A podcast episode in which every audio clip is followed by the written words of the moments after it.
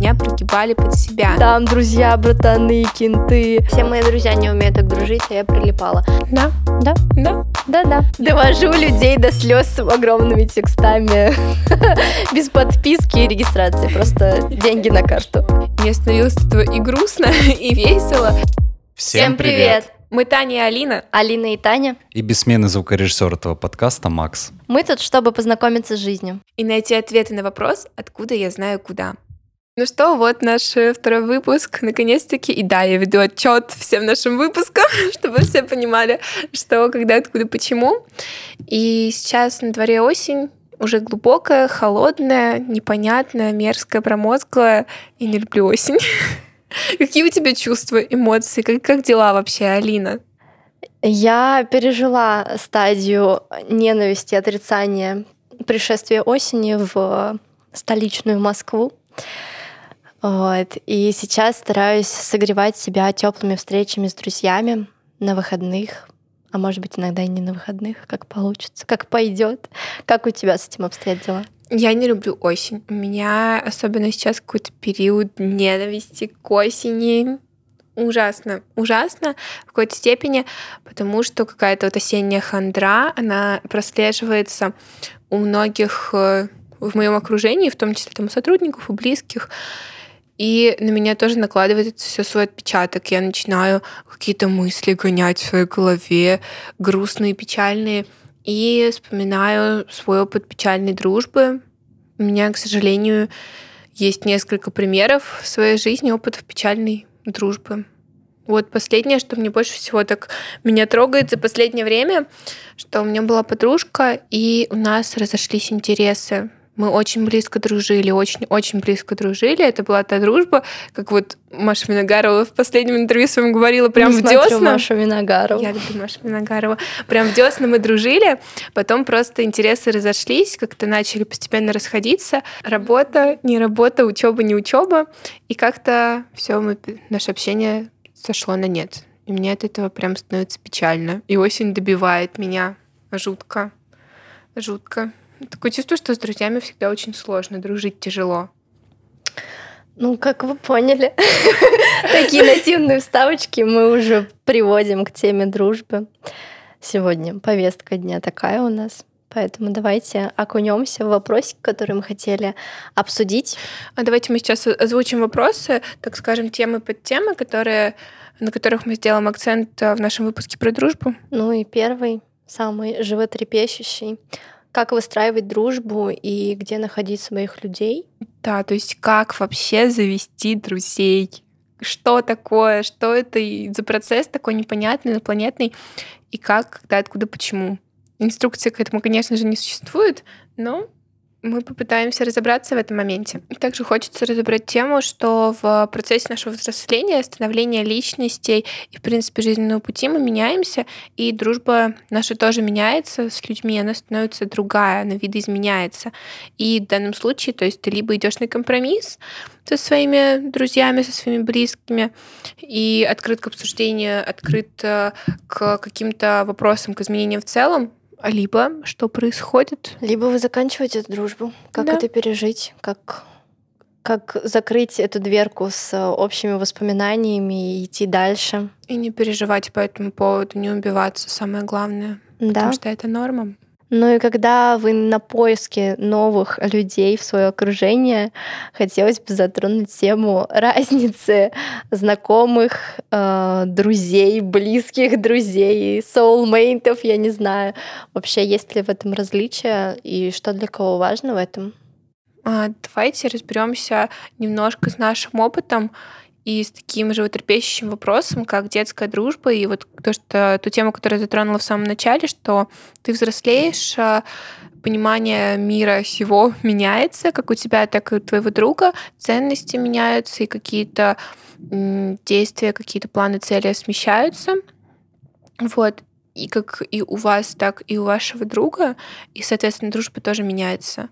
И когда вы взрослеете, очень-очень очень сложно друга детства провести с собой взрослую жизнь. Я знаю твою историю, я хочу, чтобы ты поделилась, но вот у меня будет такой небольшой наводящий вопрос к тебе. Ходит такое выражение то, что ты можешь вырасти из дружбы, как там из своего Ш- самого штанов. любимого платья, mm-hmm. штанов, я не знаю, пальто, что угодно. Ну, в общем, это была история про то, что вы выросли, или просто это какой-то личный выбор, вы просто не идете дальше вместе? Я скажу так, что у меня, я начну так небольшую предысторию, это не была дружба с детства, что мы там с пяти лет вместе каждый день на протяжении всей жизни. Просто когда был у нас такой переходный возраст, и мы такие были обе активные, эмоциональные, чересчур, мы на этом и сошлись с моей подружкой, замечательной, чудесной. И мы общались прям очень близко. То есть мы там каждый день двадцать четыре на семь на связи, там просто, как говорит Маша Миногарова еще раз, дружили в десна. Вот. Но, тем не менее, мы всегда понимали, что мы очень разные, и, тем не менее, мы очень одинаковые. И просто в какой-то момент у нас, на самом деле, сменились ценности.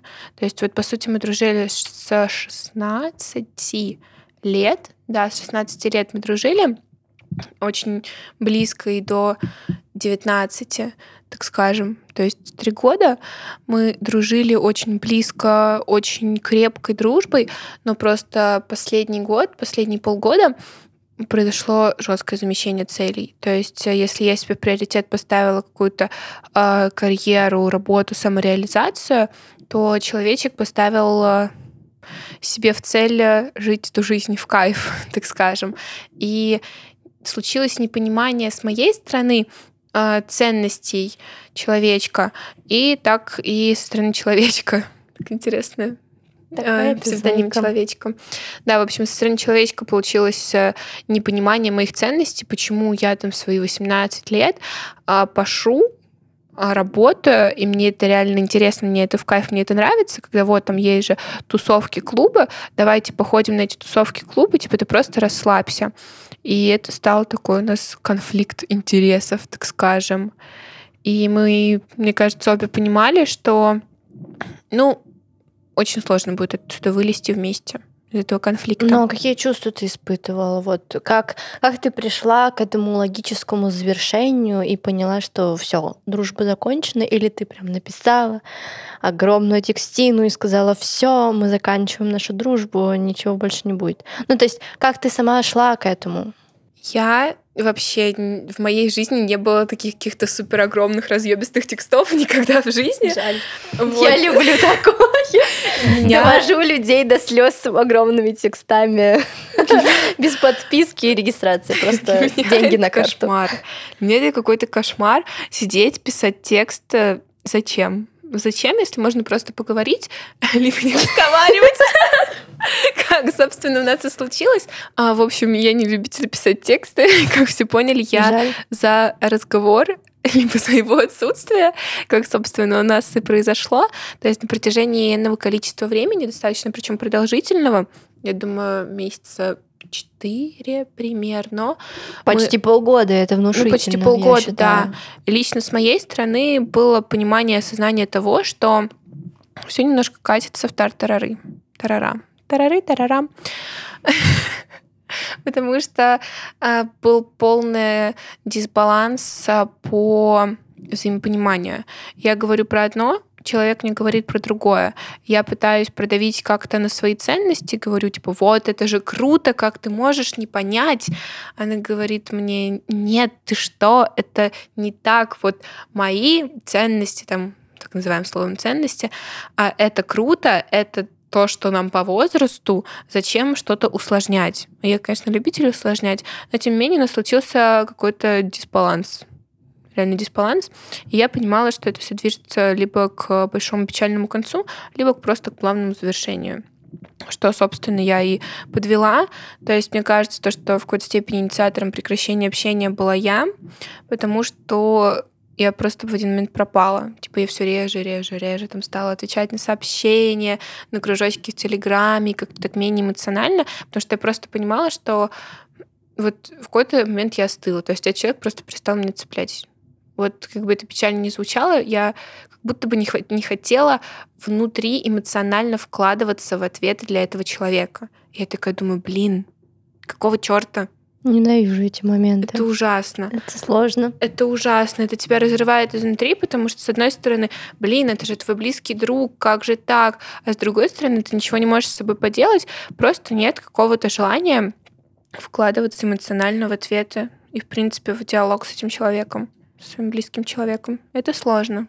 Соглашусь. У меня был похожий опыт, потому что у меня, можно сказать, два человека, пронесенные из прям глубокого детства, с семи моих лет, шести-семи моих лет, с одной девочкой. Я как раз приняла на себя вот эту вот позицию, просто ознаменовала наше окончание дружбы, мы выросли из нее. Точнее, я выросла. А с другой до сих пор я продолжаю общение, и были взлеты и падения нашей дружбы. Очень трансформировалась она в момент, когда мы там переходили какие-то в старшие классы, когда больше дел, занятости появилось, и быть уже каждый день вместе не получалось. И для меня эмоционально сложно было отсоединиться от человека, потому что я такой, правда, душетрепещущий, искренний человек, который, если себе выбрал, я, знаешь, как из «Маленького принца», который то, что если вы его приручили, то вы за него ответите. Да, вы ответите за тех, кого приручили. Люди, которые со мной начинают общаться, они должны понимать, что они в ответе за мои чувства. На самом деле, нет, не так. Все отвечают только за себя. Она самая чёрствая из всех. Вообще-то. Просто для меня важны человеческие чувства, человеческие переживания. И тут как раз, мне кажется, важно вот это вот обоюдное понимание того, что вы либо выходите из этого вдвоем, все, игра закончена, все там свечи сожжены, как там говорится. Ну и, в общем, уходите, и закрывается вот эта вот история. Либо вы продолжаете ее как-то развивать и искать какие-то новые гибридные способы взаимодействия, потому что с той девочкой, с которой вот, из дружбы, с которой я выросла, я могу регулярно раз в полгода встретиться, и мы просто как старые подруги, которые росли вместе, мы можем посидеть, поболтать очень о чем-то наболевшем, то, что волнует, но то, с чем ты не пойдешь кому-то просто так. То есть у нас есть вот это вот детское, может быть, даже какое-то сестринское доверие, оно не потеряно, на удивление, и я очень это ценю. Но такой вот обильной дружбы, чтобы я это назвала дружбой сейчас, это не, не, нет, нет такого. А как ты считаешь, нужно ли ставить какую-то прям точку на дружбе, на отношениях? Я за, за все точки, во всех отношениях. Я за то, чтобы обозначать свою позицию. Потому что ты же не знаешь, как человек относится на том берегу, как он смотрит на эту ситуацию. Может быть, ему даже кажется, что все окей. Или да, сейчас спад, а потом мы пойдем в гору, держать за ручку, и все классно. Я за то, чтобы обозначать границы, за то, чтобы говорить, я себя там даже, можно сказать, я чувствую себя некомфортно в наших взаимоотношениях сейчас, потому что, ну, блин, так, так есть, такое случается, э, мысли, идеи, цели расходятся, это окей. Я за то, чтобы не было вот этого размазанного конца, потому что мое мнение, что так, же, так даже проще будет потом, если ты все-таки захочешь возобновить эти взаимоотношения, прийти и сказать, слушай, я готов, я готов там, к новому этапу нашей дружбы, или просто я там хочу общаться с тобой на уровне близких, хороших знакомых. У меня тут и в то же время схожая позиция с твоей и различная, потому что я за смазанный конец, который имеет очертания, так скажем. То есть я считаю, что да, важно обозначать свою позицию, потому что ты правильно подметила то, что ты никогда не знаешь, что чувствует человек на другом конце провода, так скажем. Важно показывать, говорить и обозначать то, что ты чувствуешь, то, что ты испытываешь. Но я против какой-то прям четкой точки, что вот сейчас мы прекращаем наше общение, потому что мы разошлись в интересах, а через год мы его возобновим, потому что мы, возможно, сойдемся заново в наших интересах, ценностях. Я против такого. То есть я за обозначение своей позиции, но против обозначения, скажем так, границ конца. Ну, я просто говорю дружбы. Про жирные точки из своего личного эгоизма, потому что мне не нравится вот так вот размашисто, плавно размазывать эти взаимоотношения. Для меня либо есть дружба, либо ее нет. И я либо выделяю время на человека уже сейчас, либо нет. Поэтому mm-hmm. я тут Это говорю про верно. То, что я сохраняю свои переживашки внутри, направляю их на что-то другое, а в плане дружбы, ну, все. Мужская позиция. Да, хочу нуждаемся. Мужскую позицию, потому что Сос. Мы все-таки такие девочки, девочки, у нас подружки, подружки, человечки. А там друзья, вот. Братаны, кенты. Кто район еще? Держали. Во-первых, вот эти все детские друзья, братаны, кенты и вот эти все дружные компании рассыпаются ровно на том моменте, когда появляются женщины. Это очень древняя, вот, древняя главное... история. Ну, я думаю, это вообще это физиологическая история. Даже если вот посмотреть на какой-нибудь условно прайд львов, молодые самцы не сбиваются в группы, чтобы выжить. Ну, а потом, когда уже приходит время, чтобы либо завоевывать себе прайд и продолжать свой род, они расходятся, потому что их интересы расходятся. И в этом есть как бы немного и у людей, только в другой форме сохраненная традиция, назовем ее так. Но как я на это все смотрю? Мне кажется, то, что это абсолютно естественные процессы, когда на протяжении жизни ваши параллельные линии начинают по чуть-чуть расходиться, и ну, уже просто не о чем. Вот, ну, ну, не да. о чем говорить. Да, не о чем цеплять друг друга. Да, нету общих, э, общих тем, которые реально искренне волнуют, а не каких-то смолл-токов. Там привет, погода, пока. Так можно с любым человеком поговорить, это да. же не друг. Э, но что я вывел для себя? У меня тоже было... Очень болезненная история дружбы, очень неправильная. Вот. Но это, это целый, не знаю, блокбастер, там тебя можно рассказывать. Да, причем очень жестко. Да. Но потом ты нашел девочку, и все. Да, и потом меня абьюзила девочка.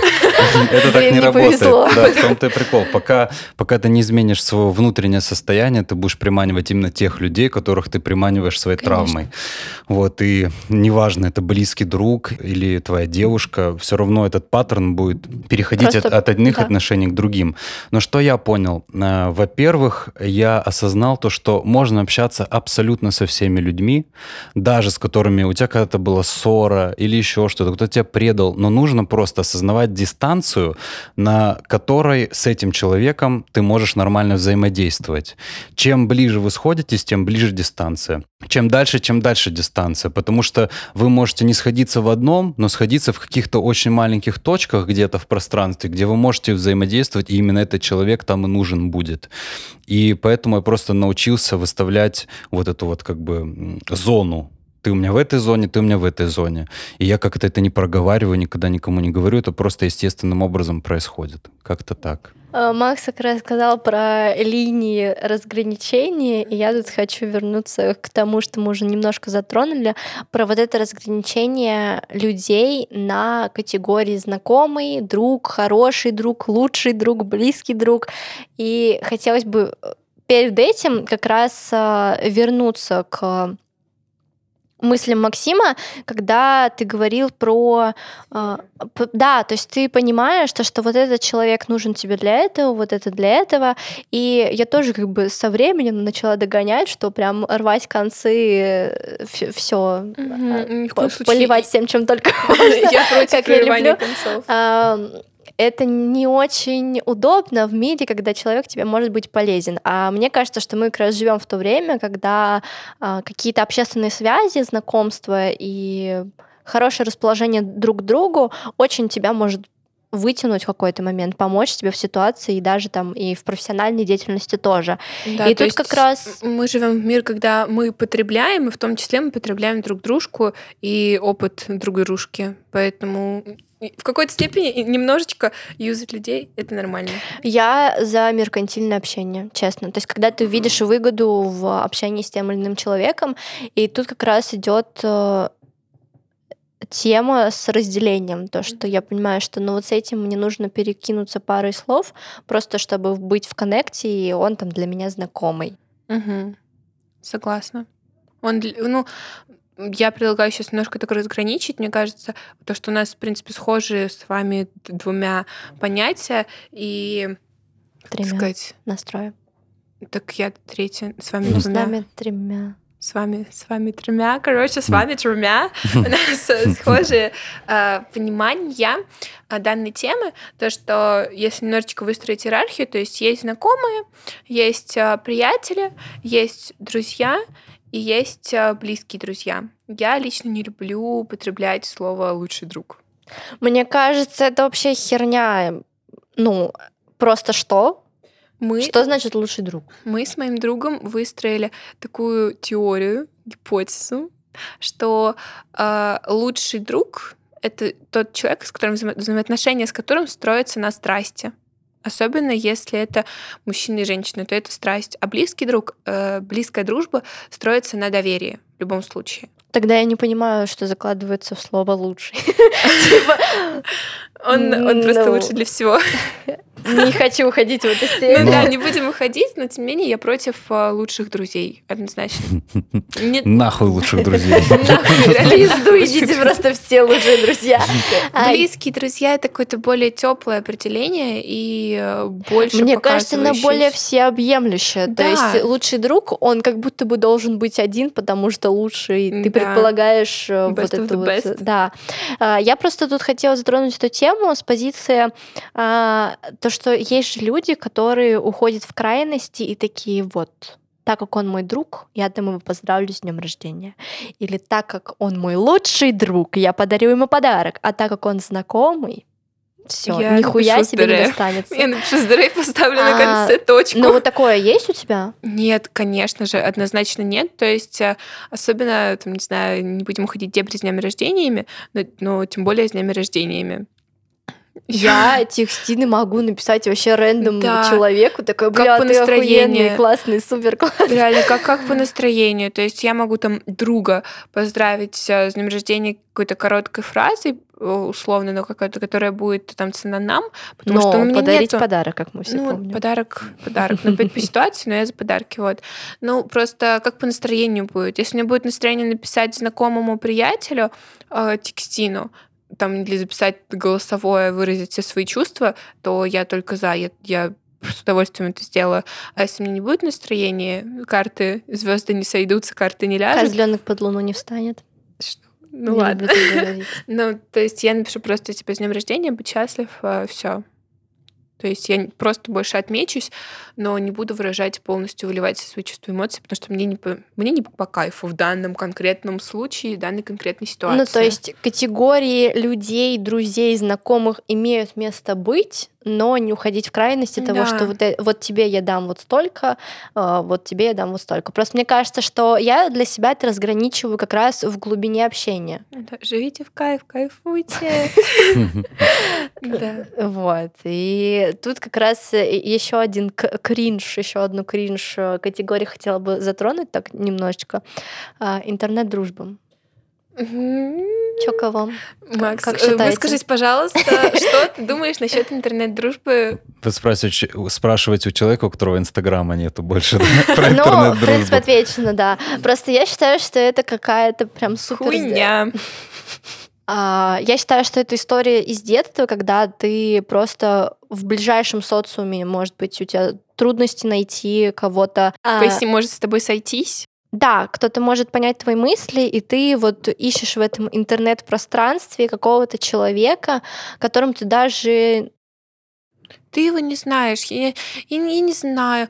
Для меня очень важно именно личное общение. Я, в принципе, не умею дружить в интернете. Я То против есть... вообще влияния социальных сетей.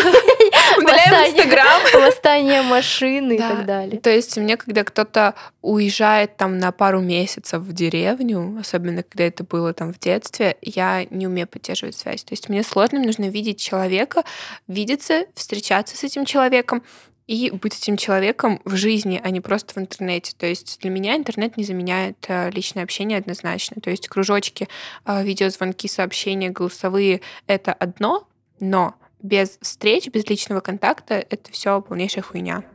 Знаете, я свою теорию выскажу по этому поводу. Мне кажется, то, что это, конечно, все будет видно со временем, но мне кажется, это наше поколение так воспринимает. Мне, э, у меня есть ощущение, то, что через несколько поколений этот э, вектор сместится, и если у нас все диджитализируется, вся жизнь уходит в интернет, если сейчас для нас, как для людей, которые застали время до него и с ним, для нас это странно, потому что мы помним, что такое бегать вместе. Но я утрирую. Вспомним казаков-разбойников да. каких-нибудь я во утрирую. Дворе. На самом Играть. деле у, у современных детей это тоже есть. Я вижу, то, что они точно так же играют во дворе. Может быть, в, меш... в меньшей степени. Но для них, так как они рождены уже в этой эм, реальности, для них, может быть, вот эта глубина перетечет и туда тоже. Она видоизменится, но, возможно, для них это будет норм. Но если говорить конкретно про нас, я тоже абсолютно абсолютно не чувствую никакой связи с человеком, когда я там с ним обкиду, перекидываюсь какими-то видосами, что-то ну, мы комментируем, смеемся. Да, даже если вы открываетесь друг другу. Но у меня тут, кстати, есть такая мысль. Ладно, тут тоже стоит, мне кажется, разделять. Интернет-друг, когда он статично по интернету, то есть вы просто типа с ним друг по переписке, как в заданиях по английскому. Блин, у вас таких есть, никогда не у было. У вас есть пенфренд. У меня тоже, но мне интересно как бы обсудить это. А есть люди, которые вот, например, даже в наших нынешних реалиях, да, они просто уезжают из страны. И получается, человек, которого ты видел, можно сказать, даже регулярно, он становится не в пешей доступности. И что с этим делать? То есть вы решаете поддерживать э, вот это вот общение, дружбу в более отстраненном виде, либо вы просто увеличиваете количество переписок в вашей жизни ну, и я... планируете встречу где-то на нейтральной территории? Я считаю то, что типа если вы хотя бы пару раз в год условно не видитесь, то и не, даже не планируете увидеться, то нет смысла просто продолжать общение по переписке, потому что вернемся немножечко к началу. Вы меняетесь, в любом случае идет какой-то рост, смена вектора по жизни, и это все можно почувствовать только при личном взаимодействии, никак не по переписке. Про наполнение свободного времени. То, что мы уходим в это... Мы думаем, что мы в этот момент отдыхаем. Или там просто переписываясь тупыми фразочками, как дела, как жизнь, как погода, да, что делаешь и так далее. Мне кажется, мы как раз губим ту самую дружбу, которую можно поддержать в том же формате, там написать своему другу, я могу там тебе сейчас набрать. То есть ты э, в этот же момент, когда ты садишься там на диван, тебе нечем заняться, ты можешь просто написать одному из своих друзей, сказать «Привет, могу набрать». И просто... не так как бы вживую, но все-таки построить этот мостик реальности и реально быть в диалоге, в коннекте и поболтать. Ну, кстати, да, вот именно телефонный разговор, ну или там по видеозвонку, это все да. равно другой вайб. Zoom. Да, там на самом деле там, ну, это больше похоже на я, да, за какую-то... Если нет возможности общаться вживую, видеться, если вы там в разных странах, да, или просто нет времени встретиться, вы можете просто позвонить по видео, и будет чувствоваться больше живости в ваших взаимоотношениях, чем если вы просто переписываетесь и хернёй страдаете. Ну, да, согласна, но... Последние полгода я ненавижу переписываться. Я, в принципе, меня, как только появились еще во ВКонтакте голосовые сообщения, все друзья меня возненавидели. Я ненавижу печатать. Да, это тот самый человек, который типа записывает, блядь, миллион голосовых. Я куратору сегодня записывала три голосовых сообщения, она написала: «Таня, пожалуйста, пишите текстом, я отказываюсь слушать ваши голосовые». То есть, в общем, мне важно выразить свои эмоции, и важно понять эмоции моего собеседника, поэтому я за кружочки, за голосовые, и я против текста. Я, в принципе, очень-очень-очень редко печатаю. Я даже на парах могу сидеть, кто-то там ведет лекцию, я записываю кружочки, говорю: так, я сейчас на паре не могу говорить, напишите мне позже, пожалуйста. Вот. И я понимаю, что многим, возможно, некомфортно, неудобно это слушать, но для меня важно выразить свои эмоции через голосовые или через кружочки. И важно правильно донести их до моего собеседника. Мы, когда начинали это обсуждать, я от вас двоих услышала, кажется, от вас двоих, то, что вы за разграничение взаимоотношений, да, да там на позиции знакомый, приятель, друг, хороший друг, лучший друг, близкий друг, но вы оба придерживаетесь позиции, что вы это не озвучиваете, то есть человеку, с кем вы находитесь в таких взаимоотношениях. Да. Ну, у меня немного не так. Я считаю то, что э, вот эта градация немного искусственная, потому что там можно на самом деле очень много всяких панпунктов да, вывести. Да, конечно, но просто как бы примерная включённость. Да. Да, но мне просто это врезалось в мой ум, то, что я, например, для себя считаю важным обозначить то, что вот сейчас мы с тобой вот на этой стадии, потому что иногда человек может взять на себя дохуя, а получить нихуя, и также играет в обратную сторону.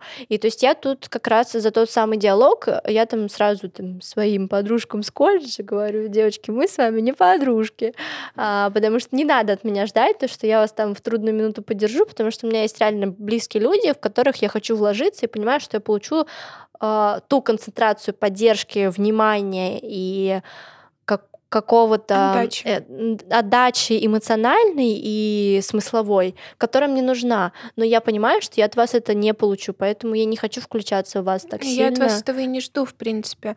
Но вот все-таки я против такого резкого разграничения, прямого диалога. Я, как я уже ранее говорила, я за какие-то такие, за какую-то такую расплывчатую, расплывчатую ситуацию, расплывчатый диалог, который все равно имеет какие-то рамки, какие-то границы. То есть, как сказал Макс, это реально нужно чувствовать. Это реально нужно чувствовать и понимать, что от, от кого ты это ждешь, от кого ты это не ждешь, и люди тоже должны это понимать. То есть это про какой-то такой эмоциональный интеллект. Не будем в это углубляться, но да, тем не менее. Да, но иногда я считаю важным это обозначить, чтобы я, не получить. Я знаешь, в чем с тобой согласен?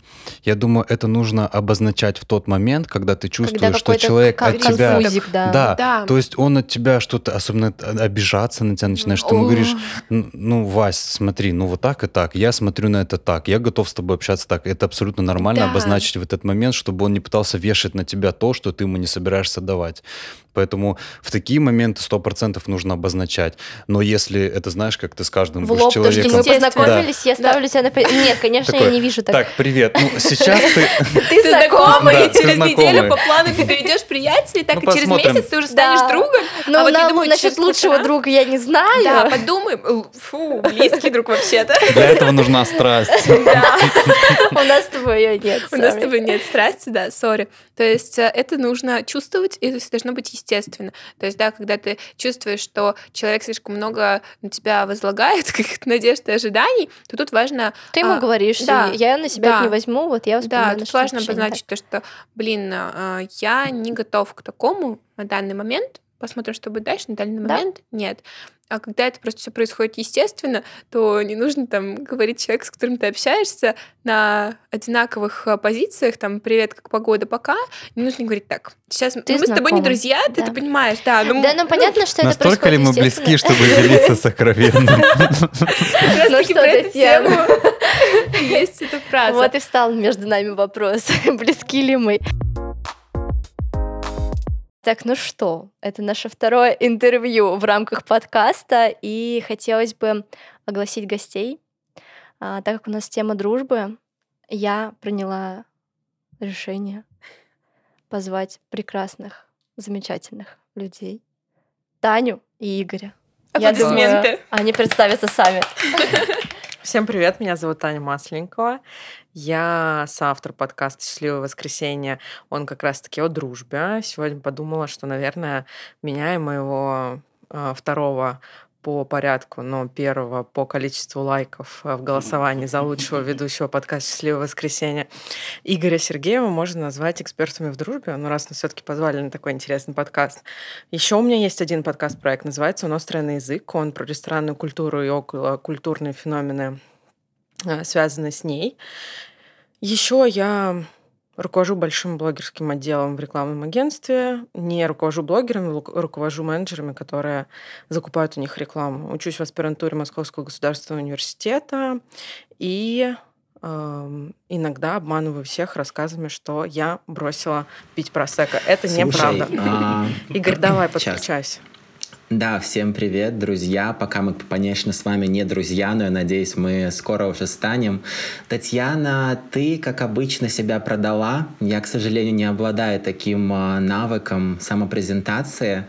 Но тоже расскажу о себе. Я как раз второй соавтор а, подкаста «Счастливые воскресенья», эксперт по дружбе и главный депрессивный голос нашего подкаста. Об этом мы тоже расскажем вообще, как так вышло. А, я работаю редактором, а еще иногда пишу тексты на фрилансе.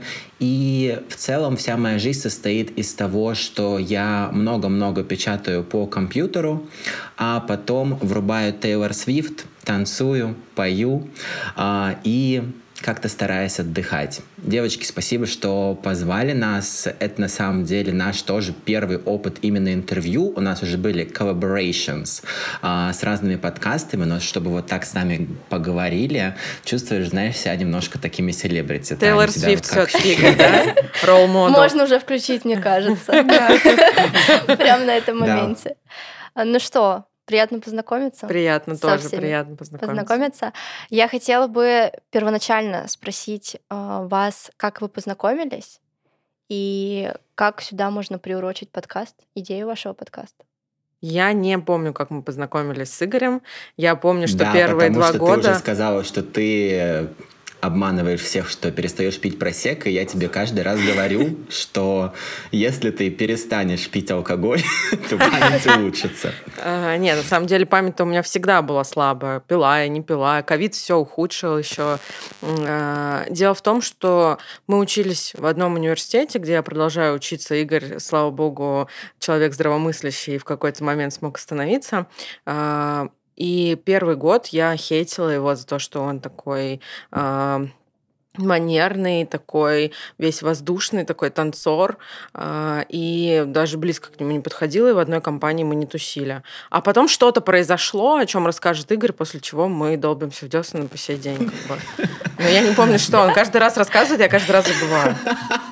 Блин, на самом деле всегда очень обидно слышать от своих друзей, что они первое какое-то время меня хейтили, а потом поняли, что на самом деле они ошибались. А у нас тоже такое. Да, Таня мне такое... звонила в больницу, когда я лежала с температурой сорок и говорила, что Стрелки я токсичная мразь. Не да. выздоравливай ты, чтоб ты там да, померла. Да, да, у нас э, похожая история. Мы вообще друг дружку ненавидели сначала, мне кажется.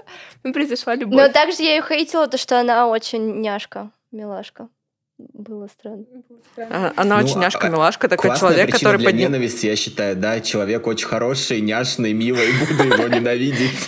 Да-да-да. Поднимает трубку и желает тебе не выйти из больницы. Потом кладет такая, опять няшка-милашка. Нормально. Так, ну а что насчет вашей истории знакомства? Ну так вот, рассказывая историю, как человек с самой лучшей памятью, нас объединила поездка в прекрасный город Петербург, в котором я, кстати, жил какое-то время. У нас была общая компания друзей, ну как друзей, уже Где не друзей, сейчас и, они, целом, простите? Да. И тогда не друзей, да. Так, знакомых. И они решили позвать нас в Петербург, поехать вместе. И мы согласились, поехали. И так вышло, знаете, что иногда говорят, что самый лучший способ найти друга — это начать дружить против кого-то. И вот так и случилось в этом прекрасном Абсолютно. городе разводных мостов. Наши друзья нас настолько задолбали какими-то своими особенностями и привычками, и тем, что... Они, Они позвали короче. своих бывших в наш номер э, один на один квадрат. Да, эти бывшие хотели остаться у нас ночевать, и мы с Игорем такие, чего? Кто эти люди? Почему какие-то мужики ночуют в нашем номере? Почему кто-то съел середину торта Форетти? Ну ладно, середину торта Форетти съела я, но я притворялась, что не я. Я такая, почему кто-то съел середину торта Форетти? Ну, то есть было очень много моментов, когда можно было ментально напрячься, и... Действительно, Игорь, хороший, хороший момент, хорошая ситуация кризисная для нас случилась, когда мы сидели в столовой «Копеечка», которая была круглосуточная напротив Московского вокзала в великом городе Санкт-Петербурге, и мы были со страшного бодуна, при этом мы были все еще пьяными, при этом было четыре часа утра, при этом у нас было десять рублей на двоих, и мы взяли один вишневый пирог, и мы пытались переварить вообще все, что с нами произошло. Прошу прощения, это был чернично-творожный пирог. Да, надо было просто вернуться к истине. Всегда в моем сердце, знаешь, я вот как Роза из «Титаника». которая уже Джека не существует, но я храню его в душе. Так, Игорь, скажи, Джек поместился бы на этой доске или нет все-таки? Джек не знаю, но этот чернично-творожный пирог точно бы поместился да. во мне еще не раз. Мой. А потом вы спрашиваете, почему мы дружим. Ну, как бы абсолютно. Здесь разгон за секунду происходит. Да, и, как вы понимаете, ни с кем из этих людей мы больше не общаемся. Все. Ну вот, классно. Вы нашли, мне кажется, друг друга. Но отсюда вытекает то, что вы вместе учились. И мы вместе учились. Я закончила университет только благодаря Игорю, мне кажется. Вот настолько. Да. Ты думаешь, это тот же самый случай? У нас наш то, что мы учимся вместе, это лично для меня одно из таких один из факторов, который поддерживает мой стимул закончить и не отчислиться на последнем курсе. На самом деле, блядь, пожалуйста, пожалуйста, давай закончим это вместе. Да, давай закончим. Но и, собственно, встает вопрос, если мы говорим о дружбе, о дружбе, когда мы выходим из детского подросткового периода, мы переходим в такой намек на взрослую жизнь, и одна из основных наших сфер — это учебное заведение, учеба, что позволяет нам знакомиться с большим, с большим количеством людей. И как найти там друзей, или это все-таки про знакомых? Ну, у меня вообще очень много друзей, на самом деле, из университета. Я вам раскрою тайну, что до университета у меня в целом не было людей, которыми я мог назвать прям вот друзьями. У меня появился какой-то намек на дружбу в девятом-одиннадцатом классе, но вот ровно до девятого класса у меня не было друзей. И когда я приехал в Москву, поступил в университет, для меня это было открытием, что на самом деле люди не то чтобы враждебно к тебе относятся, да, там многие меня ненавидели, но потом все-таки мы становились друзьями, и я очень переживал даже, что когда я окончу университет, я абсолютно не буду понимать, а как мне заводить новых друзей. И поэтому я ценю все те дружбы, которые у меня сложились в университете. Мне кажется еще, что когда мы учимся, ты правильно отметила, что это такой переход из подрочества, как я называю, в какую-то молодость, юность. И здесь как раз начинает по-другому формироваться характер. Я вообще считаю, что то, каким я стал, я стал таким благодаря журфаку. И это замечательная возможность, знаешь, найти человека, с которым вы будете формироваться вместе. И не привязываться даже, знаешь, к, к тому, с кем ты сидишь и так далее. У тебя действительно есть большой выбор выбирать и крутая возможность смотреть, как человек развивается э, на пути вашей дружбы. Потому что, ну вот, мы сейчас с Татьяной — это абсолютно два разных человека, когда мы познакомились. В смысле сейчас? Во-первых, мы оба набрали да, кажется, двоих, я не знаю, сколько килограмм. сто, за, да, сто извини килограмм, за фэтшейминг. Да, кого? А, подожди, в какой? Это true, как бы. Фэт-лайкинг. Это фэт-лайкинг. Люди, спокойно, нормально относитесь к набранному весу. Вы растете. Э, как бы вес сопровождает ваш душевный рост, в том числе, почему нет? Но еще мы очень сильно выросли как личности, и это на самом деле очень здорово. Конечно, универ дает еще много знакомых, но кажется, что когда вы выпускаетесь, как раз происходит вот эта проверка и отсев друзей от знакомых. И у меня случилось так, что многие ребята, с которыми я общался и думал, что мы с ними друзья, мы будем не разлей вода, после того, как мы разошлись, перестали сидеть там за одной партой, сдавать экзамены одним преподавателем, они как-то улетучились из моей жизни. Грустно ли мне от этого? Нет, мне абсолютно пофиг, потому что жизнь расставляет все по своим местам. А, и тем более у меня есть прекрасные друзья, с которыми я до сих пор продолжаю. И это не только Татьяна, у меня есть еще Отстой. один друг. И в целом на этом все заканчивается. Мои друзья. Поэтому я считаю, что тут смотря какие у тебя цели. Смотря Если какой ты фабрик. Хочешь просто воспринимать людей как знакомых, ты будешь как бы заводить с ними шапочные какие-то связи. Но если у тебя есть потребность какой-то более глубокой коммуникации, тесной связи, то тогда, возможно, сложится дружба. Угу. У меня все совершенно по-другому. Вообще абсолютно. Играем на контрастах. Да, играем на контрастах, да. Я... У меня здесь очень четкое прагматичное понимание, что любая организация, любая структура, любая работа, любой университет, любая школа, вообще все, любое место, куда я прихожу, оно в первую очередь создано для нетворкинга и для того, чтобы обретать каких-то знакомых, каких-то э, друзей, каких-то товарищей на этот период или на более пролонгированный период. И даже приходя в университет, я в первую очередь думала о том, что это не учебный какой-то лифт, а это социальный лифт в первую очередь. И я считаю, что э, университет и все остальные организации, в том числе вот наша с вами тусовочка прямо сейчас, они нам даны для того, чтобы найти людей, которые тебе что-то дадут.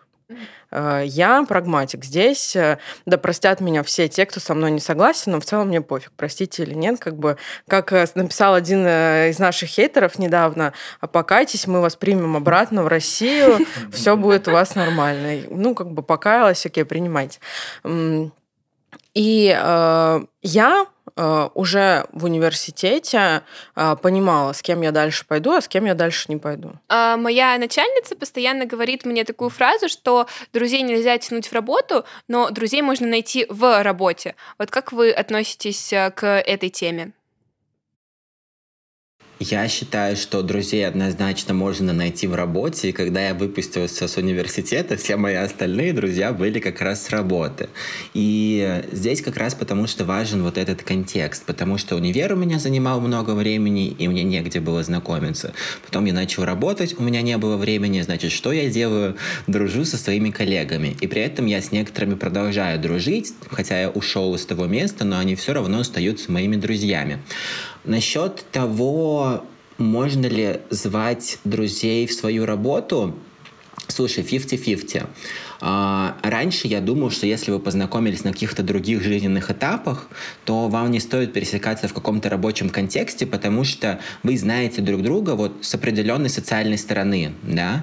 И потом, когда вы встречаетесь, потому, возможно, раскроются какие-то неприятные вещи, потому что это вот мы с Танюхой, да, сейчас очень классные, но мы в работе, ну, немножко другие люди. Совсем разные, и я жесткий тиран я вот просто. Я здесь следую правилу, что прям вот плотно мы не соприкасаемся. Таня меня зовет на какие-то свои проекты, я что-то там делаю. Я Таню не зову никуда, потому что у меня нет столько проектов и знакомых.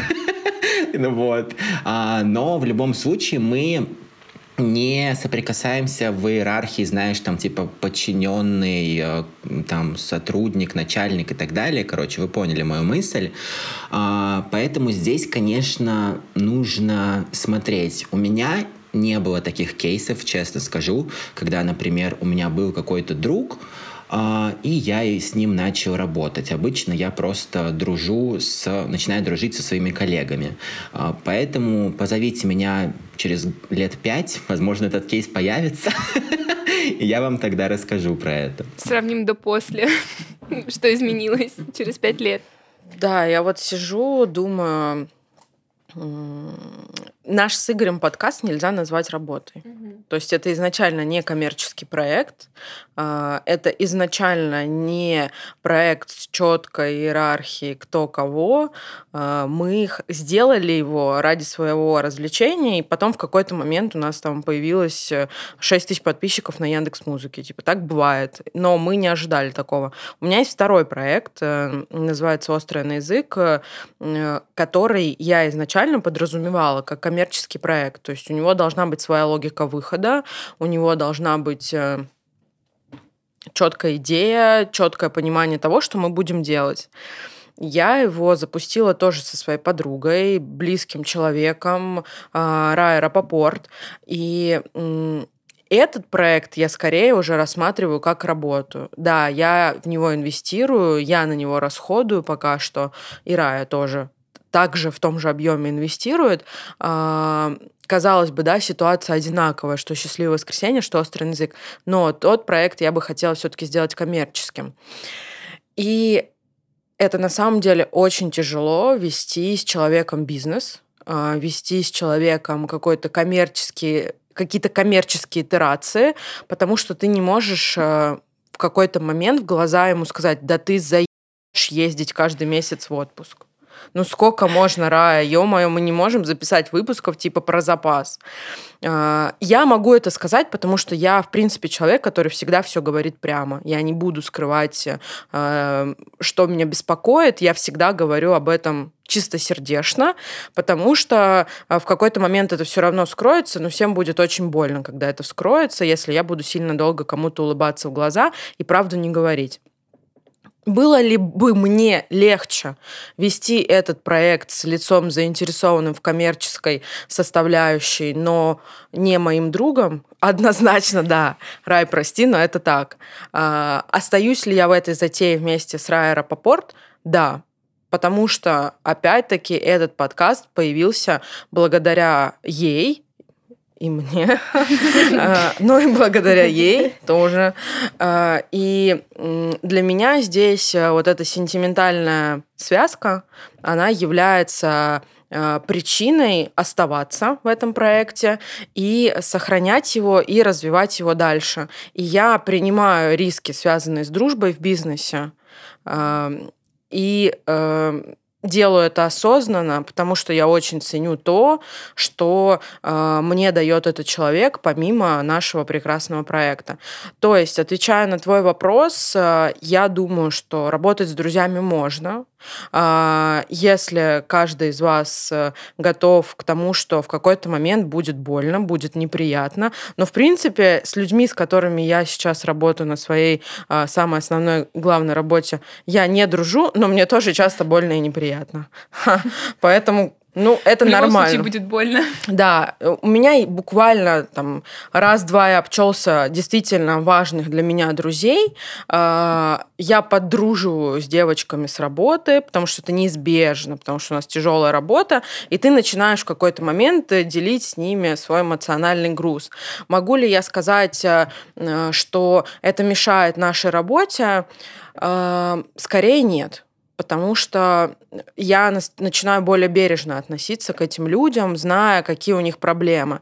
У меня есть, например, успешный кейс. Это моя бывшая начальница, которую я до сих пор называю шефка, Полина Смирнова, которая уже давным-давно не начальница и не моя, но... мы при этом прекрасно дружим. Дружили ли мы так тесно, когда работали вместе? Нет. Она очень жестко держала дистанцию, и мы только э, по выходу из э, рабочих отношений стали так близко дружить. Дружу ли я со своими подчиненными? Нет. Я не дружу со своими подчиненными. Я могу с ними поржать, я могу с ними обсудить мемы, но э, я держу дистанцию. И э, при этом я как бы могу дружить. И я вот сегодня, сейчас после этой записи планирую пересечься в театре э, с девочкой, с которой мы вместе работаем. Э, она... того же уровня грейда человечек, как и я. То есть мы входим в одну руководительскую группу. С ней нужно дружить, потому что это политически правильно. И если вы хотите от меня здесь услышать сантимента, их не будет. Я все вещи, связанные с сантиментами, связанные с болью и принятием других людей, оцениваю вот с прагматичной точки зрения и понимаю, зачем мне это нужно? Важно понимать, что э, у меня есть матушка с батюшкой. Матушка моя ярой яростью ненавидела Игоря и продолжает это делать периодами. Она выгнала нас из дома, человека, который сутки ехал ко мне в Оскол, э, выгнала нас из дома, нам пришлось квартиру снимать в Осколе, чтобы э, жить. Пожить какое-то время, да, дождаться следующего поезда. Перестала ли я с ним дружить после этого, да? Казалось бы, вот она, ситуация максимальной прагматики. Ну, уже мне как бы непрозрачно намекают, что надо как бы не дружить с этим нежелательным маргинальным элементом. Я это понимаю, осознаю, но при этом я понимаю, что я его люблю, он мне нужен, и я продолжаю с ним дружить, и эту ситуацию как бы усваиваю, по кармашкам рассовываю, но дружбу эту не прекращаю. Вы должны для себя четко понимать, зачем вам это нужно. Круто. Но мы плавно как раз затронули тему про кризисы в дружбе, и вы уже рассказали парочку своих кризисов личных. Да, есть такой момент. И я правильно понимаю, что вы держитесь за эту дружбу? Ну, просто вот у меня представление дружеских взаимоотношений — это примерно все то же самое, что в романтических, только у вас еще больше кринж-историй э, вместе. Ну, знаешь, я тебе могу сказать так, что... Ну ладно, не буду ничего говорить. Ну ладно, ладно. Да, давайте, давайте, давайте. давайте. Ну и, собственно, как вот этот вот момент, когда вот этот кризис происходит, когда ты в романтических отношениях, ты такой, ну не знаю, мы с ним спим, поэтому я с ним побуду еще. Ну то есть что-то там внутри есть. А в дружбе как будто бы вот этих явных признаков, за что держаться, этого меньше. И, и в момент уже... кризиса эти причины могут вообще да, пропасть. Да, то есть ты такой, бы... все. Зачем? Мы заканчиваем эту дружбу. Если ты понимаешь, что этот кризис, он не заставляет тебя полностью изменить свою жизнь, взгляд на мир, он не заставляет тебя отказаться от себя, то надо сжать булки и надо двигаться там на жестком характере дальше, да, как бы все, прелести закончились, запал закончился, надо двигаться на характере. А если ты понимаешь, что у вас случилась первая проблема, там, не знаю, или у вас случился первый конфликт, и ты понимаешь, ну, что этот человек, э, э, ну, его понимание жизни полностью противоречит какому-то важному тезису, важному камушку в твоей жизни, и ты с этим смириться не можешь, то просто нахер с пляжа и все. До свидули. Не тратим друг другу время, не тратим э, друг у друга эмоциональные ресурсы. Просто у нас с Игорем не было таких конфликтов, даже когда мы жили вместе, буквально в одном метре друг от друга спали, э, тех конфликтов, которые бы пошатнули мою веру в реальность или э, разубедили меня в каких-то моих принципах. То есть никогда такого не было, чтобы Игорь мне сказал, ну вот, вот это, то, что ты считаешь правильным, это говно. Такого никогда не было. И поэтому мы все еще здесь. Ну что, скажи что-нибудь, молчишь да, там. Игорь, что ты думаешь? Ну, я так никогда не говорил, потому что я, наверное, терпила ебаны. Я только сейчас это начинаю осознавать. Я здесь немножко пофилософствую, потоксичу, буду занудным. Как обычно. Мне кажется, вообще не очень корректно рассуждать, что, например, романтические отношения, они там как-то глубже, чем дружеские. Но вообще ни хера, это не так. Это все очень индивидуально, и мы не можем загнать вот а, любые отношения в какую-то определенную рамку и сказать, что там вот если люди в браке, то их что-то держит. Ну, Если Хорошее браке, дело браком не назовут, Игорь, алло. Это правильно? Факт, абсолютно. Факт. Спасибо тебе за то, что ты используешь активно отсылки к фольклору. Я еще жду какую-нибудь отсылку к Библии, как ты любишь. А, будет, а, обязательно. Но если бы брак вот действительно скреплял, ну, не было бы разводов, да, отцы бы не уходили за хлебом, как мы знаем. Вот, и все было бы круто. Поэтому мне кажется, что... нет как раз вот каких-то таких отношений, которые выше или ниже других.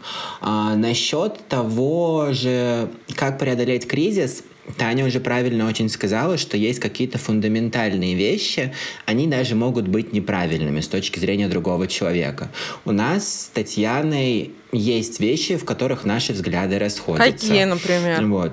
Какие? Я тебе потом расскажу, если вспомню. Просто настал этот момент. Сейчас другим другом просто. Осознаю, знаешь, что мы с тобой, ну, немного там по-разному. Например, вот ты говоришь про какую-то прагматику, я понимаю, про что ты, но я вот не могу сказать, типа, same, сто процентов relatable откликается, у меня там есть какая-то другая штука. И... это не, знаешь, не противоречие взгляда, это просто разные.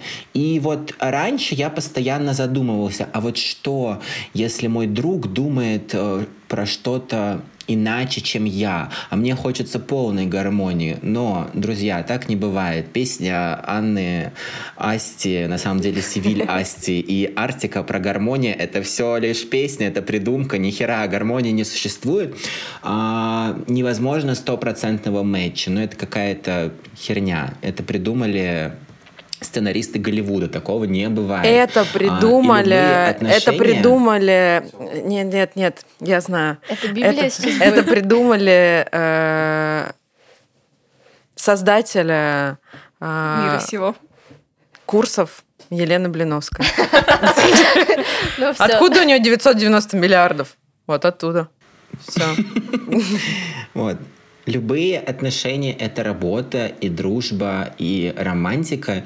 И я уже ушел, но если возвращаться про кризис, важно действительно, наверное, понимать, зачем тебе это нужно, и отвечать себе на вопрос, есть ли у меня силы вкладываться в это. И я здесь приведу вот как раз историю создания подкаста. Он появился из-за того, что у меня случилась моя вторая депрессия в жизни. Сейчас у меня была третья, будет четвертая. Поэтому, друзья, на связи, держимся. И так вышло, что вторая депрессия ощущалась намного тяжелее первой. Она была дольше. И когда ты находишься в депрессии, ты закрываешься, ты сам не понимаешь, что чувствуешь, ты ненавидишь весь мир, ты ненавидишь себя, и тебе хочется просто исчезнуть, и ты не хочешь вот этот негатив как-то транслировать на людей. И я очень сильно закрылся. Таня пыталась а, меня как-то из этого состояния вытащить, а, она звала меня гулять, звала меня тусить, а мне не хотелось. Я ей отказывал, но... я как бы не объяснял, почему я отказываю. И ей показалось, что я конченная мудилка, которая просто шлет ее нахер. И это вообще абсолютно резонно. То есть э, я здесь ее прекрасно понимаю. И на какой-то момент мы перестали общаться. Э, но я начал уже пить антидепрессанты, ходить в терапию. Мне постепенно становилось лучше. И в какой-то из дней мне пришло просто во всех медиаканалах сообщение, буквально типа от ВКонтакте до Сбербанка, приглашение на... Я даже помню, как сейчас, нижний брейк с ебучими слезами и извинениями. Вот. И мы... встретились, мы поговорили, я объяснил свою ситуацию, Таня как раз рассказала свое видение, и мы поняли, что в какой-то момент, наверное, у нас случился передоз друг другом, да, мы жили постоянно вместе, делали все вместе, возможно, у нас образовалась зависимость, и... мы как-то вот очень много начали эмоций друг на друга направлять. Эти эмоции не всегда были приятные, и мы подустали друг от друга. Плюс вот случилось вот эти мои беды с башкой. И мы поразмыслили и поняли, что мы не хотим терять друг друга, но нам нужно что-то делать с нашими отношениями, потому что так как дальше невозможно. И Таня предложила формат «Счастливых воскресений». «Счастливое воскресенье» значит то, что мы встречаемся в воскресенье, делаем что-то вместе, разделяем друг с другом позитивные эмоции. Мы не говорим там про работу, про то, что у нас что-то плохо. Мы вот пытаемся отдать все самое лучшее, что мы можем отдать друг другу. И потом мы расходимся на неделю, и в воскресенье мы вновь встречаемся. И это спасло нашу дружбу, а потом мы просто подумали, а почему бы не рассказывать о том, как мы проводим эти дни. И, конечно, сейчас мы не встречаемся только в воскресенье, потому что мы не встречались уже год, потому что я живу в другой стране, это во-первых. Да. А, и мы не общаемся только по воскресеньям, мы общаемся каждый день. А, да, даже если это общение просто я скидываю мем, а, Танюха пишет «да», или она мне скидывает мем, я пишу сто процентов, это все равно общение, это все равно дружба, это коммуникация. Но вот мы смогли преодолеть этот кризис таким образом. И, возможно, у кого-то будет другой способ. Тут надо прям пробовать. Нет универсального какого-то решения выйти из кризиса. Каждому подходит свое. И резюмируя, нужно просто, во-первых, чекаться, то, что делает человек, это как-то рушит твои фундаментальные ценности или нет. Второе, готов ли ты вложиться в то, чтобы преодолеть эту проблему. И третье, пробовать разные варианты, какой-нибудь может получиться. Но если не получится, ну, останетесь вы на память друзьями в Инстаграме, будете листать вот альбомы, как пела Лобода. Ну и все, ну, был прекрасный опыт в жизни, он закончился, идем дальше, не да. плачем, покакали, покакали, поплакали, и все, и собрались. Мы так с разных сторон обходим тему дружбы, и вы так углубляетесь в свои истории, рассказы. Хотелось бы подытожить, наверное, вашим представлением о дружбе тезисно. Вот три тезиса. Дружба — это что? Дружба, да. дружба во взрослом мире, когда уже дохрена всего помимо, помимо вот этих вот смехохулик. Угу. Что да. это? А... Что ты там? Выгода. Ну, тут все. Мне кажется, Игорь просто сказал такую важную вещь, что дружба — это вещь, в которую надо вкладываться. Почему у меня так мало друзей? Потому что мне лень просто вкладываться, на самом деле, во всех. Я либо делаю это на полную катушку, либо не делаю это никак. В первую очередь дружба — это какой-то Осознанные, осознанные уступки. Ты все равно идешь на уступки. Всегда. Каждый раз ты слышишь, ты пытаешься услышать, ты слушаешь, ты помогаешь, ты делаешь что-то для того, чтобы этот человек был самим собим. Второе — это желательно, чтобы какие-то ваши фундаментальные принципы, фундаментальные устои совпадали. Я здесь, наверное, поясню, о чем идет речь. Я человек, который не понимает людей с депрессией. Я воспитана в очень э, не э, эл гэ бэ тэ-френдли среде. Э, я э, из обеспеченной семьи, но при этом я очень много работаю и не понимаю людей, которые работают мало, либо делают это нормированно, либо не берут подработки. Важно, что все, что я проговорила, прямым или косвенным образом перевернуто в Игоре на сто процентов. При этом это не значит, что это нарушает понимание каких-то моих фундаментальных устоев. Фундаментальные устои нарушало бы, если бы Игорь считал, что женщину приемлемо бить, или женщину приемлемо принуждать к сексуальной близости, или женщину приемлемо принуждать к деторождению. Это бы нарушало мои э, устои. Э, мои устои нарушало бы, если бы Игорь говорил, что Россия провалилась как нация. Я бы не смогла с ним сесть за один стол. Э, мои устои нарушало бы, если бы Игорь сказал, что моя мама дура, когда она нас выгнала из дома. Это, это вот вообще такая очень показательная была порка, на самом деле, потому что какая бы ни была моя матушка, Игорь сказал, ну, ничего страшного. И это важно, потому что семья для меня самая важная. Я осознанно иду на уступки в своей семье, потому что у меня достаточно сложная семья. Я приняла решение их принимать такими, какие они есть. То есть вторая вещь, вы должны...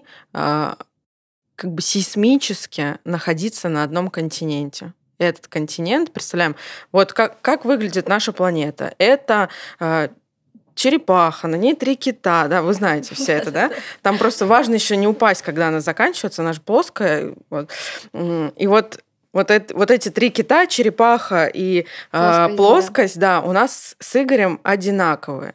И те люди, с которыми я дружу, у нас с ними... три кита, черепаха, плоскость одинаковые. И э, третье, э, что важно, э, вот знаете, есть такой нарратив про то, что, э, блин, что-то как-то слишком много вы от меня хотите, дружба должна быть экологичной, дружба должна быть э, э, осознанной, дружба не должна быть экологичной, дружба не должна быть осознанной. Ты должен быть готовым отдать максимум. Ты должен быть готовым поехать на кладбище к отцу своей подруги, потому что для нее это важно. Это экологично? Нет. Ну, это не экологично. Но ты должен быть готовым к этому. Ты должен быть готовым к тому, что вы... Я не знаю, у нас было много с Игорем, я даже не знаю, мне страшно просто какие-то моменты вспоминать, но э, ты должен быть готовым к тому, что вас примут менты э, за то, что у одного из вас сумка в раскраску э, эл гэ бэ тэ цветов, и ты не будешь его там бросать. Хотя тебе не экологично находиться в ментовке, да? Но ты не подумаешь даже его бросить. Дружба не должна быть экологичной, она должна быть энергетически отдаваемой. То есть ты должен. Это вот для меня категория долженствования, что я должна все равно ему, а он должен мне. И это взаимная тема. Мне не страшно про это говорить, потому что я считаю, что любые отношения, которые успешны, которые... эволюционируют, они строятся на э, том, что э, каждый из партнеров принимает э, ф- формулу долженствования. Э, если вы хотите дальше эволюционировать и развиваться, в какой-то момент придется сжать булки и сделать это. Кому-то из вас может быть не экологично, но тогда вы просто будете додиками, которые вообще никак никуда ничего не развиваются, не пытаются, не делают, не могут, друг другу помочь не могут, друг друга не слышат, но при этом говорят, что они друзья. Что это за друзья такие? Для меня это такой категории не существует. И, наверное, для меня вот это вот три самых важных поинта, они супер такие... экзистенциальный, когда мы заземляем всю эту теорию на жизнь, многое может не совпадать, но если мы говорим об идеальной какой-то структуре, то для меня это выглядит так. Вот. Давай, ты. Слышь, ты мне там... Мне очень это... понравилось, что этот, мне кажется, вопрос подразумевал формат блица, и ты должна была... А, да? Я начну с первого тезиса, возможно, скажу банальную фразу, но на самом деле она очень глубокая. Дружба — это то, что вы для себя определяете дружбой. То есть вы Я сами думала, фраза мог... будет «безумно можно быть первым». Это вкладывается туда. На самом деле ты все угадала. Вы можете любые отношения себе как бы прописать список критериев, да, и определить, что для вас дружба, а что для вас не дружба, что для вас отношения, что для вас семья и так далее. И так как люди все очень разные, дружба у каждого будет разная. Второе, я всегда говорю о том, что дружба — это принятие.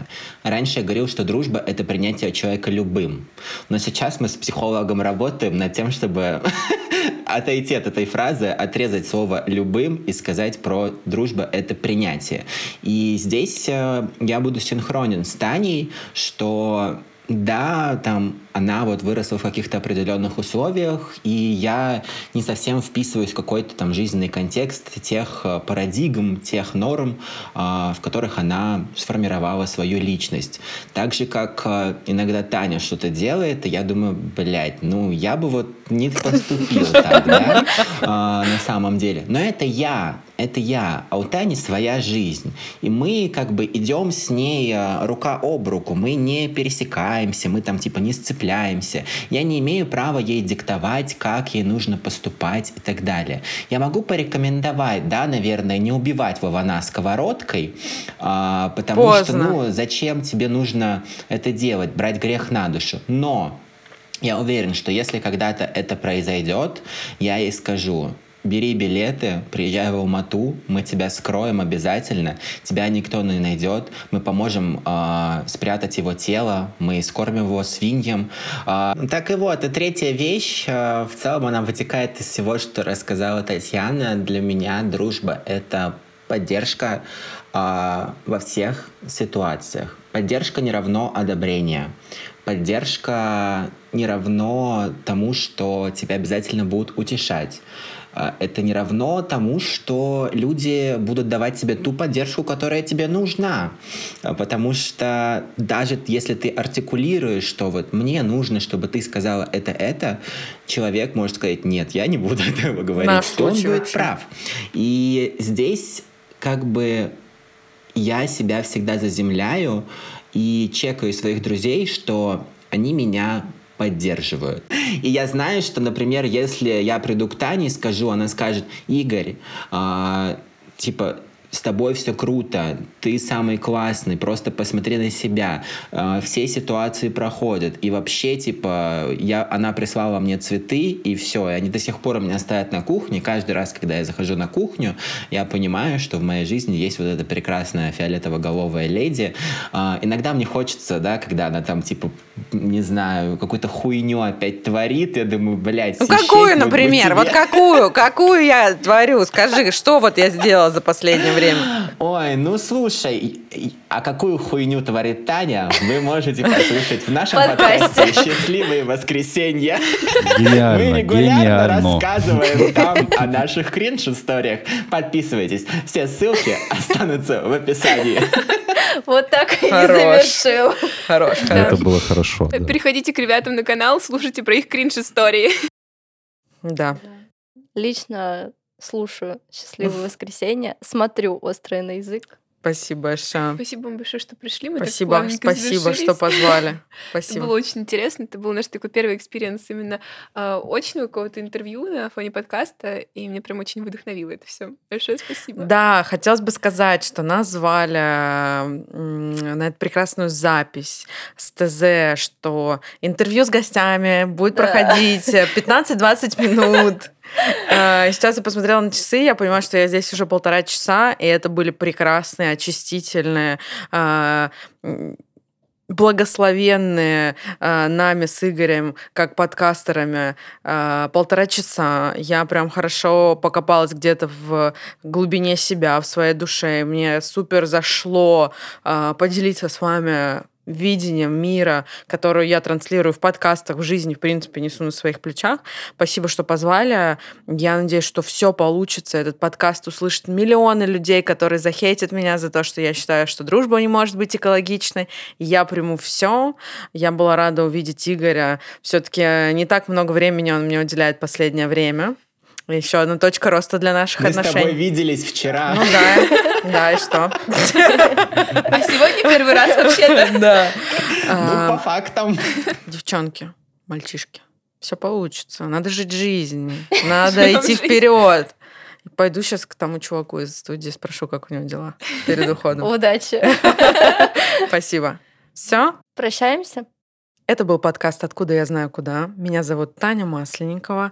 Я соведущая подкаста «Счастливое воскресенье» про дружбу. И сегодня на этой записи со мной был мой потрясающий соведущий. Да, и меня зовут Игорь Сергеев. Я всегда теряюсь, когда Татьяна говорит столько приятных слов. Что могу вам пожелать? Могу пожелать не только жить жизнь, а жить свою еще жизнь, да. Думайте о том, что вам важно, как вы хотите ее прожить, и не поддавайтесь тому, что вам говорят другие. Ну, короче, вот разбавляйте, да, где-то, где-то прогнитесь, где-то там последуйте, но вообще просто будьте самими собими, и тогда не, не буду обещать, что будет жить счастливо, да, но будет жить точно легче. Зато будут счастливые воскресенья. Да, это и факт. Пусть будут счастливые понедельники, вторники, среды, четверги, пятницы и суббота. В этой прекрасной студии наша ведущая Алина, Таня и человек-микрофон Максим. Он вроде и не ведущий, но тоже какой-то очень важный здесь. Спасибо, что были с нами. Целуем. Всем пока. Это было чудесно. Да, просто вау. Просто вау. Хочу сказать, что, надеюсь, вам было приятно слушать. Такой сразу голос. Да, надеюсь, вам было приятно нас слушать. Нам будет очень приятно пообщаться с вами в комментариях в нашем телеграм-канале. Инстаграме, который Максу дает. Там, там будут все, там будем мы наниматься. Скриншоты. Наниматься. Да, в общем, давайте общаться напрямую, не только слушать нас, но и общаться, взаимодействовать как-то. Все ссылочки в описании. Будем прощаться и да. до встречи в новом выпуске, до который встреч. Будет не менее интересный и занимательный. Да. Пока-пока. Все. Всем пока-пока. Кстати, хотите классный способ, как скрыть труп? Чтобы так. его никто не нашел. Полезности. Да, но реально разные ситуации в жизни случаются. На всякий случай вдруг... Вдруг кому-то, другом нужно вдруг быть, кому-то пригодится. Да. Мы, естественно, не э, призываем вас убивать своих друзей или еще кого-то, но просто это базовая эрудиция. Да? Э, копайте яму глубиной два метра. Э, труп нужно в пакет. Нужно закопать человека, а потом животное. Извини, пожалуйста. Больше гостей у нас не будет. Всем спасибо. Игорь, я не смогу с ними подружиться. Они базовые принципы как бы не... Извини, пожалуйста. Ну все, поехали ну, дальше, все, давай. Ну зато коротко. Да. А я не поняла. Пожалуйста. Берете это человека. Шанс. Мы сделаем вид, что я не говорила. Этого. А мне интересно, хочу услышать. Засовываем человека в полиэтиленовый пакет, засыпаем известью, кладем сначала в эту яму, засыпаем известью, прикапываем его и на глубине где-то метр, когда мы уже человека закопали, кладем труп животного, собаки, не знаю, может быть, вы кого-то сбили, например, пока ехали закапывать труп. И ты убил и... кого-то, нужно еще одно убийство совершить. Ну, животного, ну, получается, да. Ну, случайно убить на машине. С точки зрения Библии это не убийство. Как раз, Игорь, ты хотел, да. И закапываете это животное, и закапываете уже полностью. И когда и если полицейские собаки будут искать э, труп, они унюхают плоть, но это будет плоть собачья или кошачья там, или оленья. Полицейские докопают до этой собаки и бросят.